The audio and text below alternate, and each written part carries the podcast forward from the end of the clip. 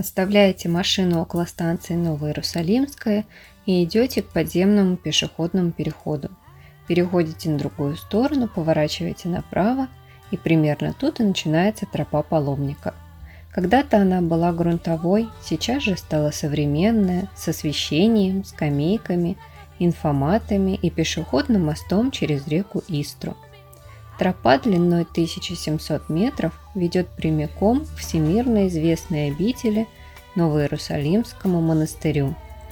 В конце ноября 1941 года гитлеровцы формировали на шоссе колонну из местных жителей, которых повели в Дарну, где в Крестовоздвиженской церкви и возле нее трое суток держали на лютом морозе людей – пока врага не прогнали советские войска. В начале 60-х, благодаря стараниям молодых специалистов, в поле, где раньше добывали глину для кирпича, были возведены корпуса предприятия в НИЭМ. Здесь создавались космические спутники-метеоры, приборы для подводных лодок и электропоездов, дозаторы лекарственных средств. В это время дорожка упиралась в Корсаковский мост – через реку Истру. Постепенно движение здесь становилось интенсивнее. Воины-саперы подарили городу пешеходный мост, который впоследствии смыло в весеннее половодье.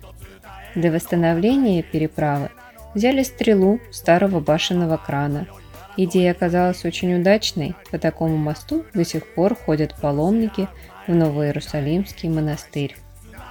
Если, перейдя улицу от станции, вы сразу же свернете с тропы паломников налево, то, пройдя полтора километра, сможете издалека увидеть вот такой удивительный объект.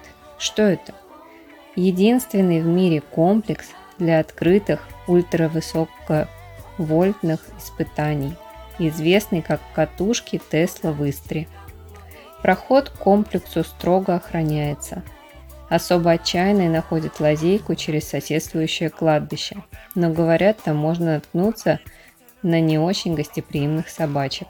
Не советуем, но экстремалам должно понравиться. Мы увидели только верхушки через забор.